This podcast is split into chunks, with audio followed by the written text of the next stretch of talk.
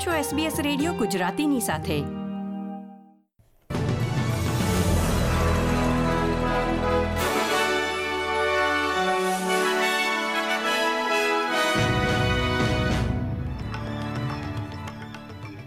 નમસ્કાર. સત્યાવીસમી જાન્યુઆરી બે હજાર ત્રેવીસના મુખ્ય સમાચાર આપ સાંભળી રહ્યા છો વત્સલ પટેલ પાસેથી એસબીએસ ગુજરાતી પર.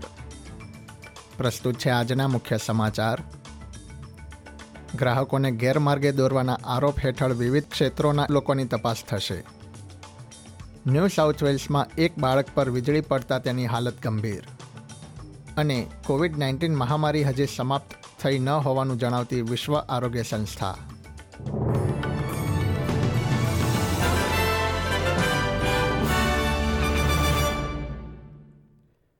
હવે સમાચાર વિગતવાર. ગ્રાહકોને ગેરમાર્ગે દોરનારા સોશિયલ મીડિયાના પ્રભાવશાળી લોકો પર તપાસનો આદેશ આપવામાં આવ્યો છે. The Australian Competition and Consumer Commission સોથી પણ વધુ લોકોની તપાસ કરી રહ્યું છે. તેમની સામે એકસો પચાસથી વધુ ફરિયાદો પ્રાપ્ત થઈ હતી. જેમાં બ્યુટી, લાઇફસ્ટાઇલ તથા પેરેન્ટિંગ ક્ષેત્ર સાથે જોડાયેલા લોકોનો સમાવેશ થાય છે. સંસ્થાના વડા ગીના કેસ ગોટલીબે જણાવ્યું હતું કે તપાસ બાદ તેમની પર દંડ લાગુ કરવામાં આવી શકે છે. આ ઉપરાંત રમત ક્ષેત્ર તથા વિદેશમાં હોય તેવા શેફનો પણ સમાવેશ થાય છે. ન્યૂ સાઉથ વેલ્સના દક્ષિણ બાજુએ આવેલા દરિયા કિનારા આગળ એક આઠ વર્ષના બાળક પર વીજળી પડવાની માહિતી પ્રાપ્ત થઈ રહી છે. ગુરુવારે સાંજે આવેલા વરસાદ દરમિયાન આ ઘટના બની હતી. તે બાળક હાલમાં ગંભીર હાલતમાં છે. અધિકારીઓના જણાવ્યા પ્રમાણે તે મિત્રો સાથે સ્વિમિંગ કરી રહ્યો હતો ત્યારે આ ઘટના બની હતી. ત્યારબાદ સર્ફ લાઈફ સેવર્સના કર્મચારીઓએ તેને પાણીમાંથી બહાર કાઢ્યો હતો. કેન્દ્ર સરકાર તાસ્મેનિયાના અંતરિયાળ વિસ્તારોમાં જીપીની સંખ્યા વધારવા માટે આઠ મિલિયન ડોલરનું ફંડ આપશે. આરોગ્ય મંત્રી માર્ક બટલરે જણાવ્યું હતું કે યોજના અંતર્ગત જીપી રાજ્યની આરોગ્ય સુવિધા હેઠળ રજિસ્ટર થાય તે જરૂરી છે. વડાપ્રધાન એન્થની એલ્બાનીઝીએ જણાવ્યું હતું કે ડૉક્ટરની સંખ્યા વધ્યા બાદ રાજ્યના રહેવાસીઓ સરળતાથી તેમની મુલાકાત લઈ શકશે. નોર્ધન ટેરેટરીના એક ફાર્મમાં એક વ્યક્તિ પર મગરે હુમલો કર્યો છે. જેના કારણે તેને ઈજા પહોંચી હતી. નોર્ધન ટેરેટરી વર્કશેફ આ ઘટનાની તપાસ કરી રહ્યું છે. મળતી માહિતી પ્રમાણે તે વ્યક્તિ જ્યારે મગરના ઈંડા મેળવી રહ્યો હતો ત્યારે તેની પર મગરે હુમલો કર્યો હતો. આ ઘટના ડાર્વિનથી બસો વીસ કિલોમીટર દૂર બની હતી. ત્યારબાદ તે વ્યક્તિને સારવાર માટે રોયલ ડાર્વિન હોસ્પિટલ ખાતે લઈ જવામાં આવી હતી. પોલીસે જણાવ્યું હતું કે તે વ્યક્તિને ગંભીર ઈજા પહોંચી છે પર તેની પર જીવનનું જોખમ નથી. નોર્ધન ટેરેટરીના મુખ્યમંત્રી નતાશા ફ્લેશે કેન્દ્રીય વિરોધ પક્ષના નેતા પીટર ડટનની વોઇસ અને એલિસ સ્પ્રિંગ્સમાં ગુના હેઠળ કરવામાં આવેલી નિવેદનની ટીકા કરી છે. પીટર ડટને વોઇસ અંગે જણાવ્યું હતું કે વોઇસ દ્વારા વંચિત સમુદાયોને કોઈ લાભ થશે નહીં. પરંતુ મુખ્યમંત્રીએ જણાવ્યું હતું કે ગઠબંધન હાલમાં રમત રમી રહ્યું છે. વેસ્ટર્ન ઓસ્ટ્રેલિયામાં ઓસ્ટ્રેલિયા ડેના રોજ બનેલી ઘટનાઓમાં બે પોલીસ ઓફિસર્સને ઈજા પહોંચી છે. પર્થમાં એક અથડામણમાં પોલીસ ઓફિસર્સને માથા તથા ખભામાં ઈજા પહોંચી હતી. તેઓ પર્થના એક સ્ટેશન આગળ થઈ રહેલી ઝપાઝપીની તપાસ કરી રહ્યા હતા. ત્યારે તેમની ઉપર આ હુમલો કરવામાં આવ્યો હતો. ઘટના બાદ શંકાસ્પદ લોકોને કસ્ટડીમાં લેવામાં આવ્યા છે. પોલીસ વિભાગના પ્રવક્તાએ જણાવ્યું હતું કે આ ઘટનાની તપાસ ચાલી રહી છે.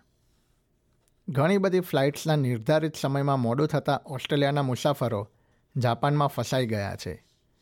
નાઇન ન્યૂઝના જણાવ્યા પ્રમાણે જેટ સ્ટારના બસો પચાસ જેટલા મુસાફરો ઓસાકાના કંસાઈ એરપોર્ટ ખાતે ચાલીસ કલાકથી પણ વધુ સમય માટે ફસાઈ ગયા હતા. મુસાફરોએ જણાવ્યું હતું કે તેમને ટર્મિનલમાં રાત ગુજારવી પડી હતી, જ્યાં બહારનું તાપમાન શૂન્યથી પણ નીચું હતું. જેટસ્ટારના જણાવ્યા પ્રમાણે ઓસાકામાં પડેલા બરફના કારણે ફ્લાઇટ ક્રૂ એરપોર્ટ પહોંચી શક્યું નહોતું અને મુસાફરોને હોટલ લઈ જવામાં નહોતા આવ્યા.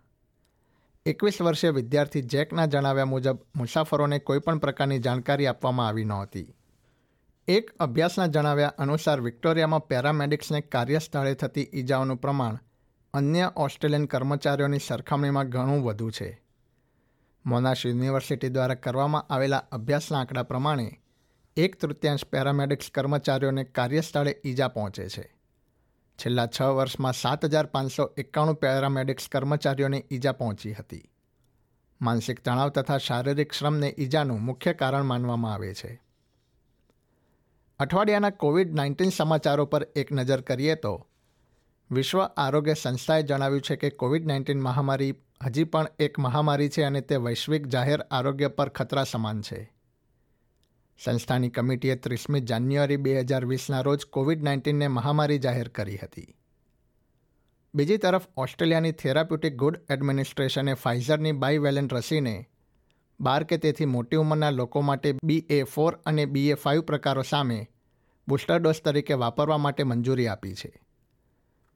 દેશના વિવિધ રાજ્યો અને ટેરેટરીમાં કેસની સંખ્યામાં ઘટાડો થઈ રહ્યો છે. શુક્રવારે ન્યૂ સાઉથ વેલ્સ રાજ્યમાં અઠવાડિક કેસની સંખ્યા સાત હજાર છસો ત્રેપન રહી હતી જ્યારે વિક્ટોરિયામાં ત્રણ હજાર ચારસો છેતાલીસ કેસ નોંધાયા હતા. આંતરરાષ્ટ્રીય સમાચારો પર એક નજર કરીએ તો, ન્યૂઝીલેન્ડના નવા વડાપ્રધાન ક્રિસ હિપકિન્સ વડાપ્રધાન તરીકેની તેમની પ્રથમ વિદેશ યાત્રા માટે ઓસ્ટ્રેલિયાને પસંદ કરે તેવી શક્યતા છે. Hipkins Australia New Zealand leaders dialogue માટે વડાપ્રધાન એન્થની એલ્બનેઝી સાથે મુલાકાત કરશે. આ વખતે તે બેઠક ન્યૂઝીલેન્ડમાં યોજાશે, પરંતુ તેમણે આગામી સમયમાં ઓસ્ટ્રેલિયાની મુલાકાત લેવા અંગે રસ દાખવ્યો હતો. આ સાથે જ આજના સમાચાર સમાપ્ત થયા. આ પ્રકારની વધુ માહિતી મેળવવા માંગો છો? અમને સાંભળી શકશો Apple podcast Google podcast Spotify કે જ્યાં પણ તમે તમારા પોડકાસ્ટ મેળવતા હોવ.